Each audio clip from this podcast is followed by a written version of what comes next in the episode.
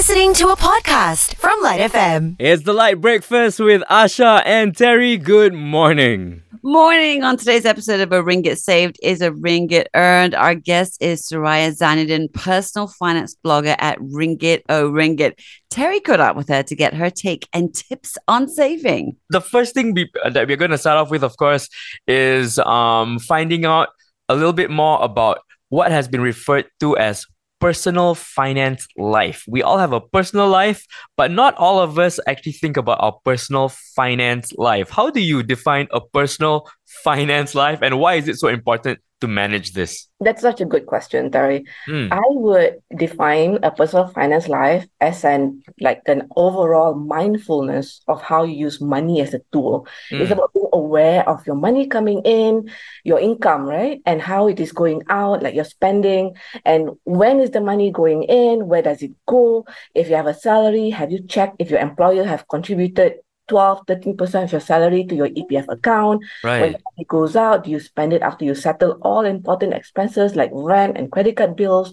Or do you treat yourself first? So Hmm. obviously all of these things are important. And if you don't manage it yourself, literally no one else will. So that's why it's Right. important to manage it. That's a lot to consider because it's almost our entire life in regards to money, right? So, mm-hmm. are there more important aspects of our personal finance life that we should pay attention to first? Is there like a an order to things? Yes, absolutely. I wrote a book called Bergaji and Pokai, and in there mm-hmm. I outlined step by step what you should focus on first. The thing about personal finance that it overwhelms a lot of people. Like you keep hearing about how investment is important, insurance is important, estate planning is important, saving money is important, how you spend money is important. Everything also important. At the end of the day, that Yeah. paralyzes us, and at the Yeah. end of the day, we don't do anything, right? So in my book, I actually outline, and the first ultimate thing that you should do is to have something called an emergency fund. An emergency fund is something that should have as little as 1,000 ringgit, Okay. more necessary, so that if anything happens to you, you don't end up taking high interest debt. Right, That's the first thing that everyone should strive towards. A minimum of a thousand ringgit emergency fund. That means just ready to go for, like it says, an emergency, whatever that may be. Just cash ready. Correct. Yes, in your bank account. So, what would be the second thing then? The second thing would be to list out all of your debt if you have them. List them out according to your the amount of high interest and then start paying them out. Right. See, with, what people don't realize is that with debt, especially credit card debt or personal loan, the Mhm. amount that they charge is like 16%, 18%. Well, with, with a personal loan, maybe like at a minimum 7%, 8%, right? And no investment in the world that's going to give you a consistent that kind of return. So even if you Yeah. invest your money, you can never outpace or outrun your debt. So tackle your high interest debt first. Right.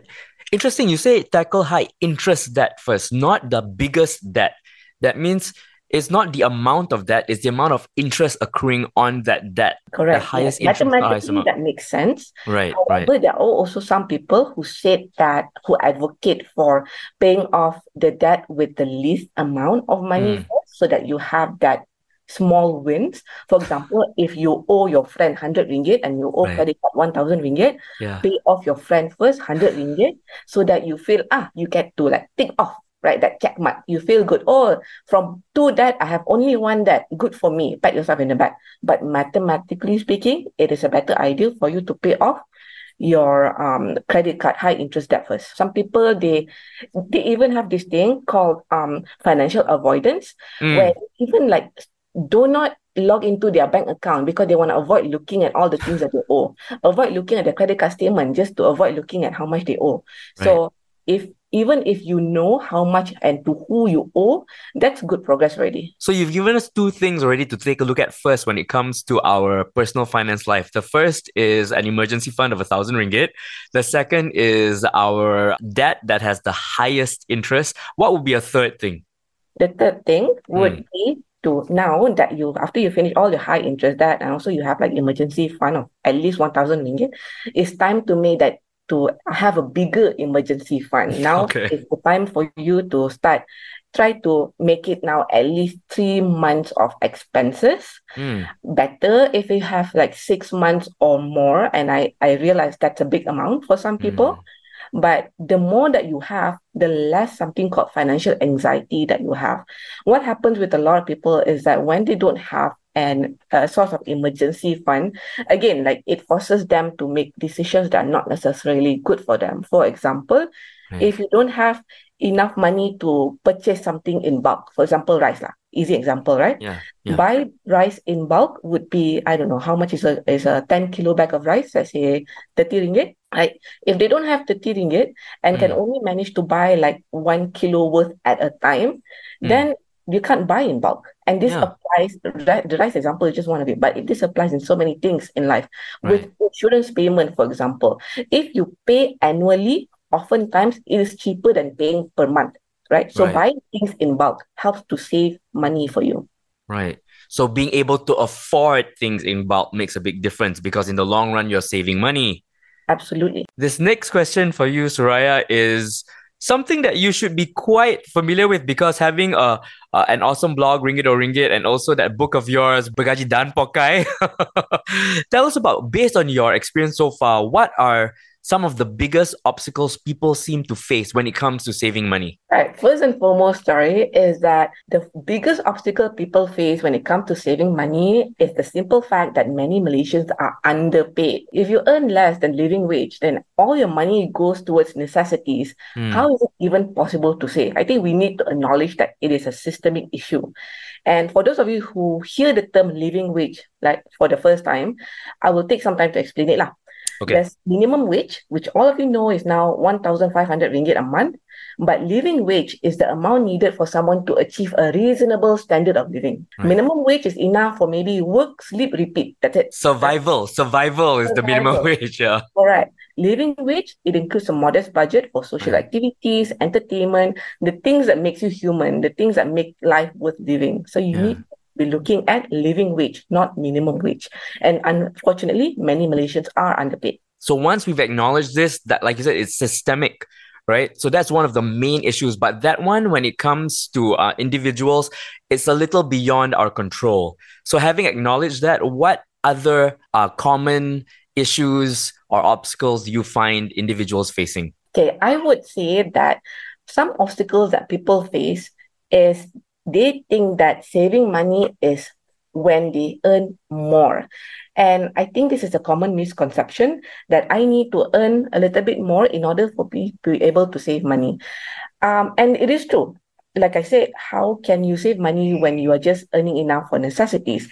Right. However, I want to point out that this isn't the only reason why people can't save money. I remember when I was taking a financial planning course, and my lecturer said that many of his clients earn a lot, like six figures, seven figures annually, right? Right. But they still manage to live practically paycheck to paycheck. Some of them even have huge debt. So the amount that you earn, it doesn't necessarily correlate with good financial management. Your Right. income alone isn't the only thing that prevents people from saving money. Mm. Okay. There are many things, and I agree that the bigger issue of systemic inequality have to be faced. You have to face that head on. Yeah. However, there are things that in your personal capacity that you can do. Um, I have outlined that in my book, like the exact ways to do it. I don't think we have time to go through everything now. No, get the book, get the book. Okay. Thank you so much.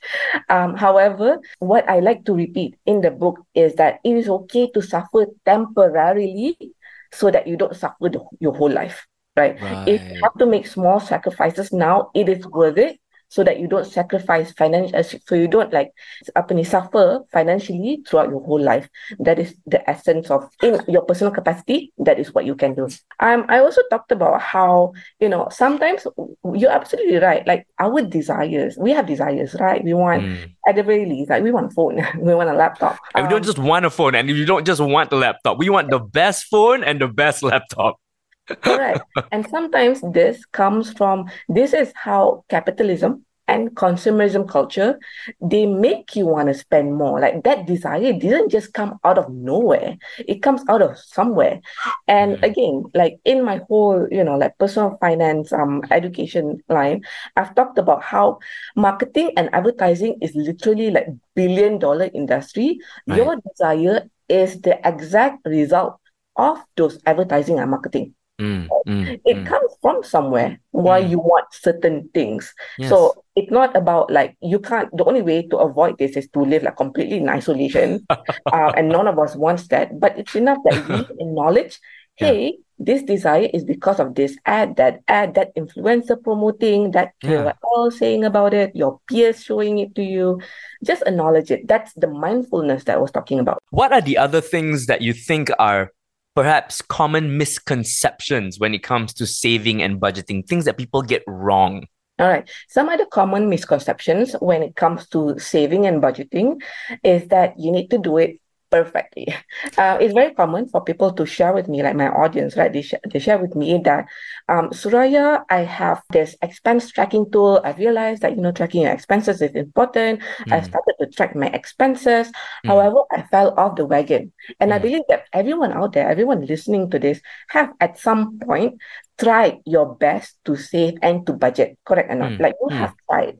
But because of life, because of maybe other things that happen Yeah. along the way, like life gets in the way, and you sort of, okay, other things are more fun. I'm going to dedicate time and energy towards that. And then you forget, and then you remember again, ah, alamak, my tracking now, the data is not complete. I'm not going to continue anymore right. and that cycle sort of continues. But what I'm trying to say is that it is enough for you to even do it imperfectly. Everyone Mm. starts out imperfect. You don't have to have like a whole like data ledger tracking every single cent. It's enough that you know that the roundabout figure, ah, in a month, I spend more or less, let's say 500 ringgit on groceries. That's enough that you know. And you know, I know that I'm spending 800 ringgit on rent. Minus this, calculate this.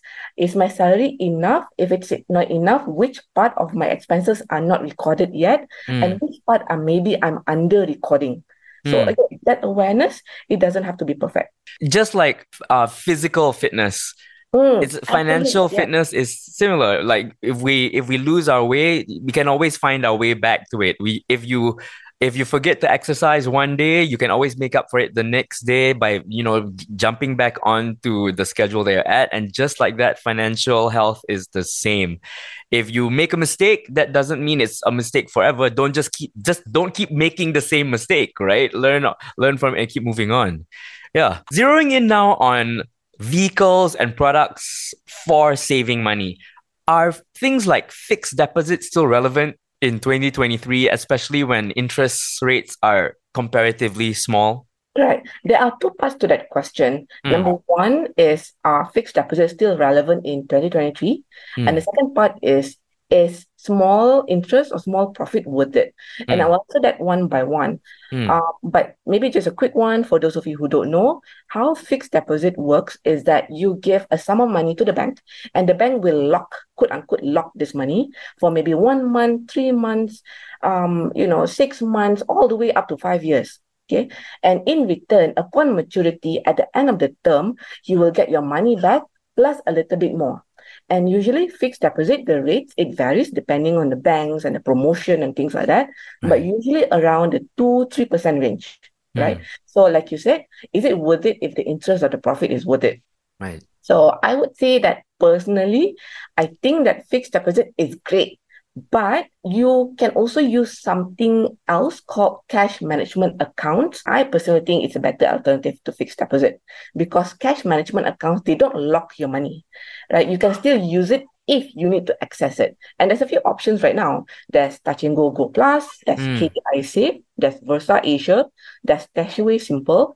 How it works is it's like fixed deposit, but there's no lock-in and the profit is calculated daily. So like six months in, let's say if you want to take the money out, you get the six months worth of profits. Right. And because they're fintech, they they're so easy to just open account, just download the app, no need to go to bank. It's just a very simple way, and many people can do it nowadays with the assistance of technology. Now, the second part of the question is two, three percent interest or profit is worth it. I will just say this, like Terry. Yeah. Everyone thinks they are a great investor in the bull market when everything also go up. Everyone thinks they're great, right? Yeah. But it is during the bear market or when Mm. market go down, the only investments that have positive return on investments will be your fixed deposit, will be your cash management account, will Mm. be your EPF, will be your tabung haji, will be your Mm. ASB, will be your ASM. Mm. Everything else during the bear market, Everything else, my investment, my unit trust, my ETF, my crypto, my stocks, all fell by double digits. Oh no, So yeah, I yeah. thankful, and this is normal, right? Mm. Things go down is normal in Yeah, a in yeah. a healthy market. Mm. I'm thankful that we have instruments like fixed deposits and Mm. all these other things to rely on. So Right. yes, it is worth it and worth knowing in a healthy investment diversification of an investment portfolio. In the event, let's say we came one a person somehow had a windfall of a hundred thousand ringgit. Uh, maybe it was uh, through the death in a family or an insurance or something like that. What would you suggest that person do with the one hundred thousand ringgit that would be low risk but as high returns as possible? Right. I did opinion? an article about this. Uh, I wrote an Oh. article inside Ringgit or Ringgit, uh, what to do with windfall money. Right. Right. If you Google Ringgit or Ringgit, 1 million, you will see like a step-by-step comprehensive guidance on what to do. And I'm sorry to keep bringing up, but you know, like it's comprehensive. And I suggest if anyone out here who is listening who do have windfall money, please check it out. But the first thing that you Mm. should do if you get windfall money, number one thing, don't tell anyone. Right, don't tell anyone. Not just verbally. Don't tell everyone like, oh, I got one million ringgit, I got hundred thousand ringgit. Don't do that. Right. Mm, I mm. also mean don't upload Instagram posts of you shopping.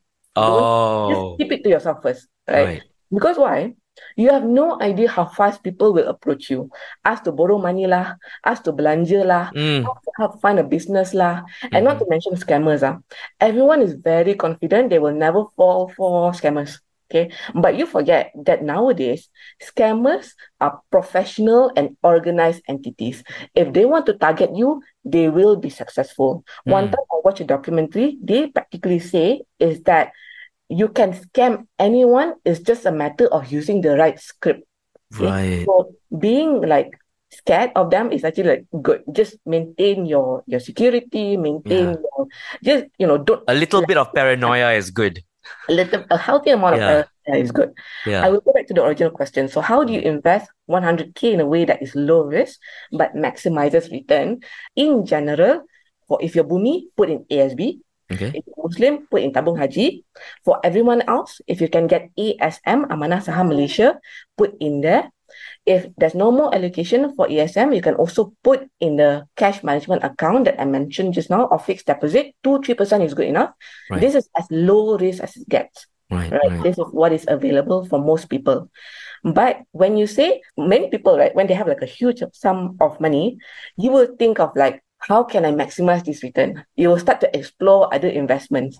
Right. Suddenly, things that you were not available to you, suddenly it's like, ah, I got money now. Now I can invest it so that the money can grow faster. Yeah. This is very normal because I also did it. Okay. Now you want to explore stocks lah, you want to explore property lah, Mm, for unit trust lah, everything also want to explore. Okay. And then, you know, the word invest itself is Mm. very commonly used in other contexts. Like you have heard, invest in your education, mm. invest in business. Salespeople also very clever. They also use it for things like accessories, like cars, right? Invest in this car, Yeah. invest in a watch, invest in a bag, things like You're that. so right. You're so you. yeah.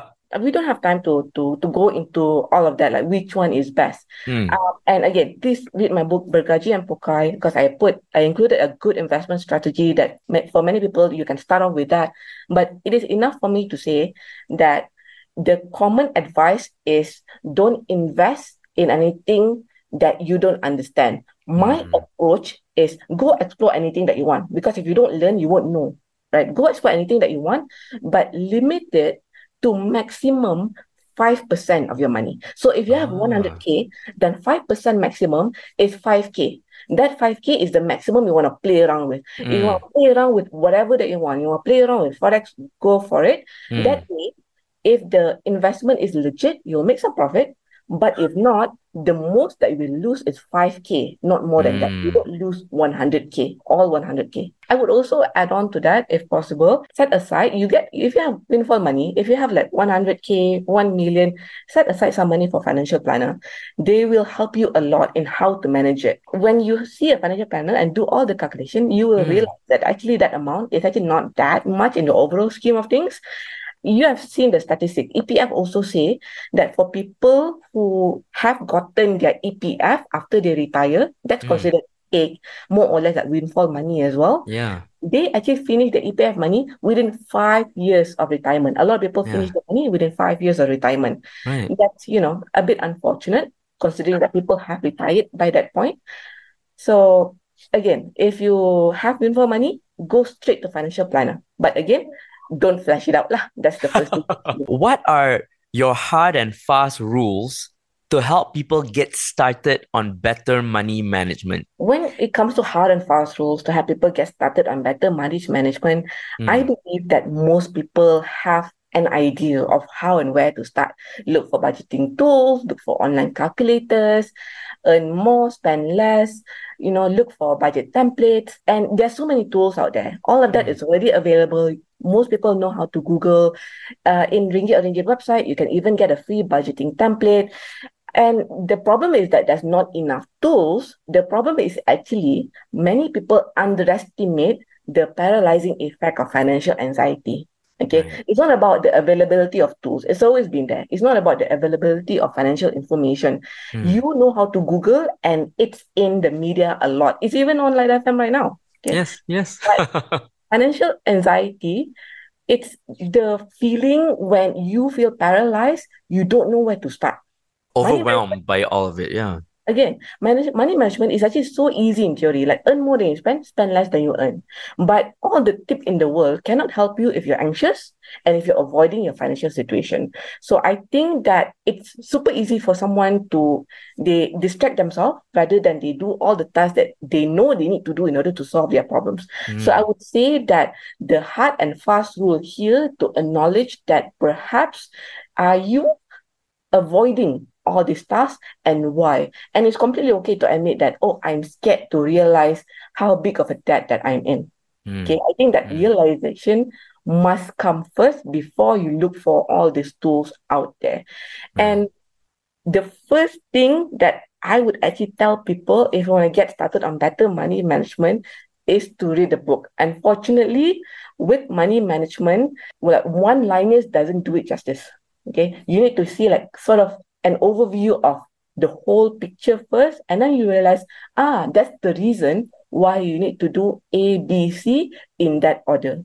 Because if you ask other people, they will say, oh, you need to invest first. Oh, you need to get insurance first. Oh, you need to buy property first. Oh, you need to buy a car first. You wouldn't know which one to do. So try and get a book first, read it first, and then you have a better overall understanding. Mm. And that will actually make you better with money management. With all this great advice that we've gotten from Suraya today, Suraya, where can we go to find out more about your great nuggets of knowledge and further advice that you have? I know there's two places that they can definitely go to, right? One of it would be your blog, which is um, ringgit or ringgit.com. Correct. Yes. Another one will be my book, Bergaji Dan Pokai, which you can get at all major bookstores around Malaysia.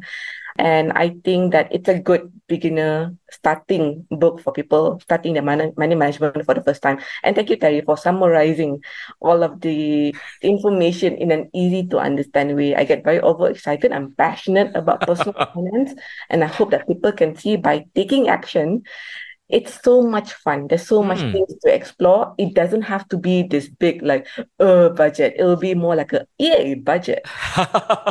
and that feeling of being in control of our finances can make a person feel like they're in control of their life at the same time. And that is a really good feeling to have. But everything starts somewhere, which is why you said we got to find out where we're at at that point. We appreciate you so much for joining us today, Suraya. And uh, we look forward to probably speaking to you again sometime in the future. Thank you so much for having me. Have a good one, everyone. Thank you so much, Suraya. If you fancy listening to that again or even sharing it with someone, you can find our conversation or Terry's conversation on A Ringgit Saved is a Ringgit Earned with Suraya Zainudin, personal finance blogger at Ringgit Oh Ringgit on the Lite Breakfast podcast. That's on the SYOK app. You've been listening to a Lite FM podcast on SYOK. That's S Y O K.